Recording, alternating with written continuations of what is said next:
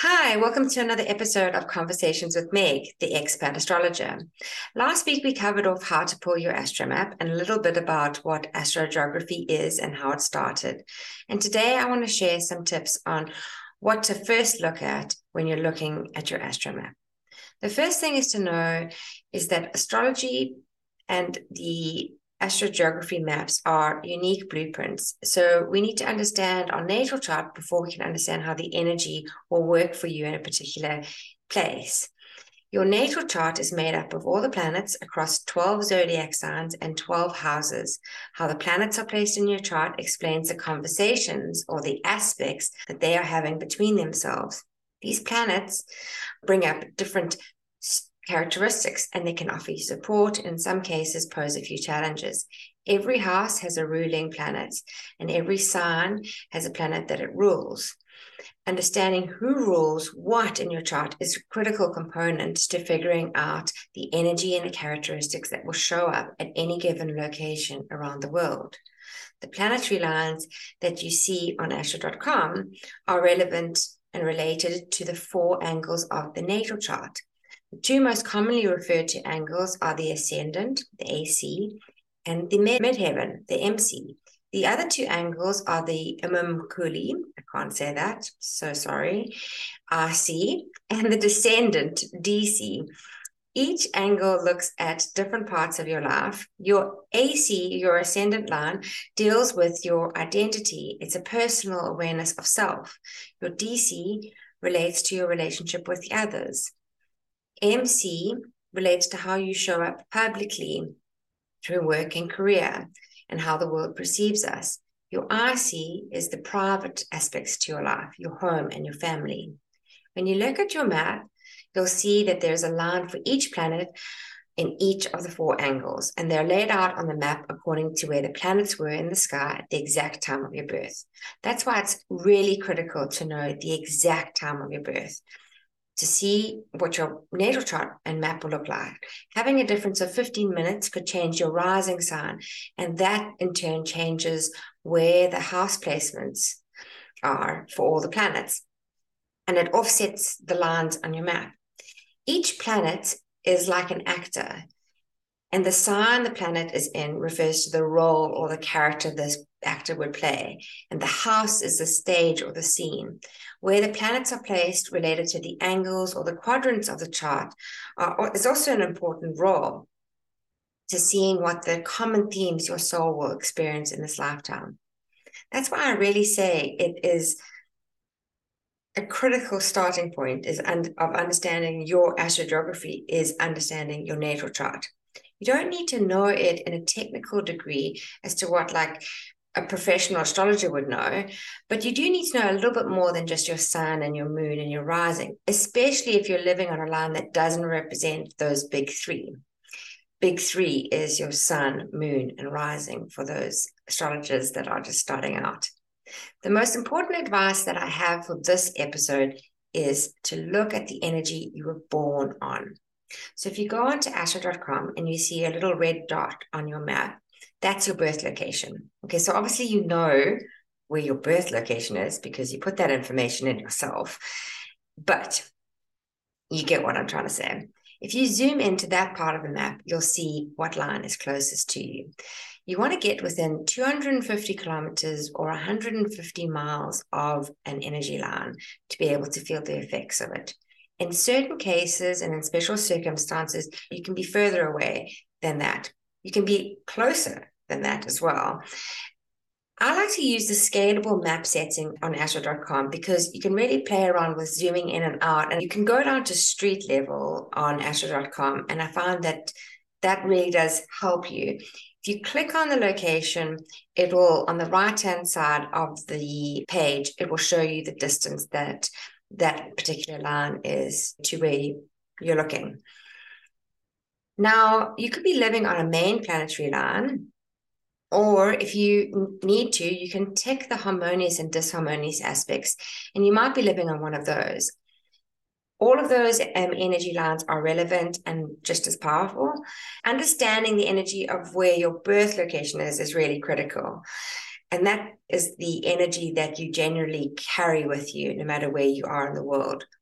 So, if you're like me, I was born and raised on my birth location for many years.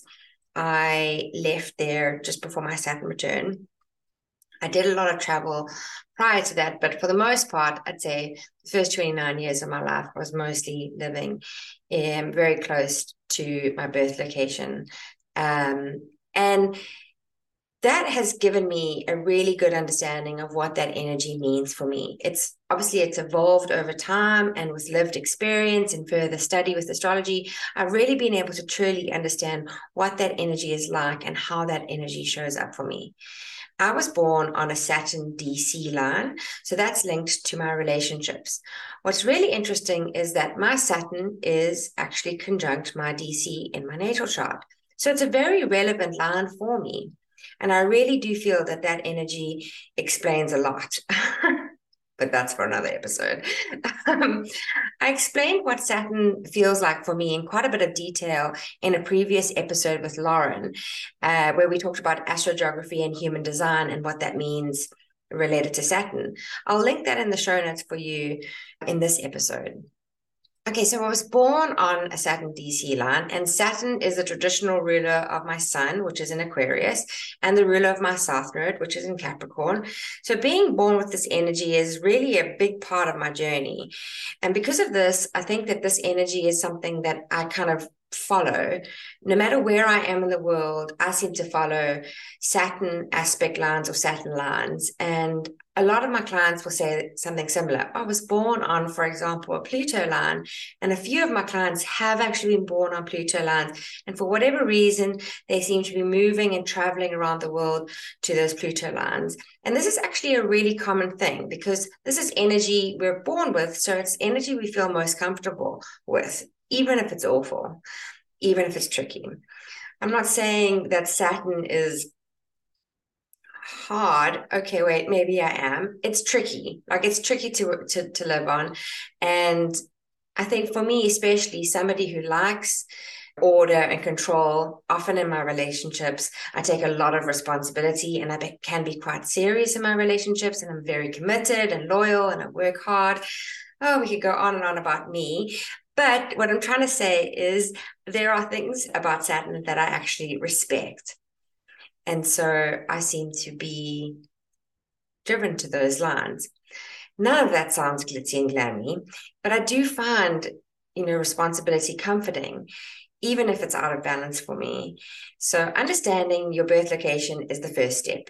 Then look at where you're currently living right now. So if you've moved um, to a new location away from your birth location, now you're interacting with a different energy line. And, you know, that kind of can bring up a new feeling for you. So you're looking at the energy that you were born with and now the energy that you've lived on. And you need to look at what line you're on. Where is that planet in your natal chart? What sign is it in? What house is it in? Is it close to an angle? Um, are there any tra- key major transits happening related to that planet? Um, with all that research and work, you've now got two separate lines that have really good lived experience for you to work with. And you can start uncovering what that actually means in your birth chart. If you find you weren't born close to a particular line and you've checked that the harmonious and disharmonious lines, there's still no lines, I'm willing to bet that you're probably not living near your birth location anymore. It's likely you've moved. Um, and the reason I say that is because a place that has no energy lines whatsoever, no harmonious, no disharmonious, no energy lines whatsoever, zero, for like 500 kilometers either side, then it's likely that that's a reset or a recharge or a no man's land, a neutral space of energy. There is nothing for you to work with.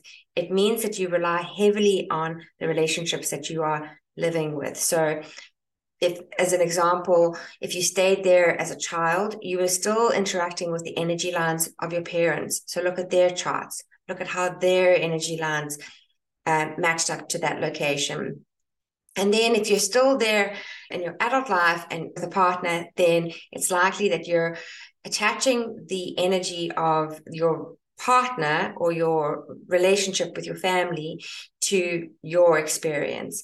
So it's very critical actually to be living on a line of some kind for yourself. Um, and that's that that's because we all are energy feeling beings and it's really important that we're interacting in our own energies not just in, in other people's energies and that's it for this episode. So now that we know the energy that we were born on and the energy that we're currently living with, and we have got a little bit of an understanding of what to look out for in terms of angles, houses, and signs, we are getting a better picture about the energy that you are currently living with right now. If you want to shoot me an email or slide into my DMs, tell me what you want to hear um, when you're listening to this podcast. What do you like? What do you love? What do you think I need to stop? and I look forward to chatting with you soon. Bye for now.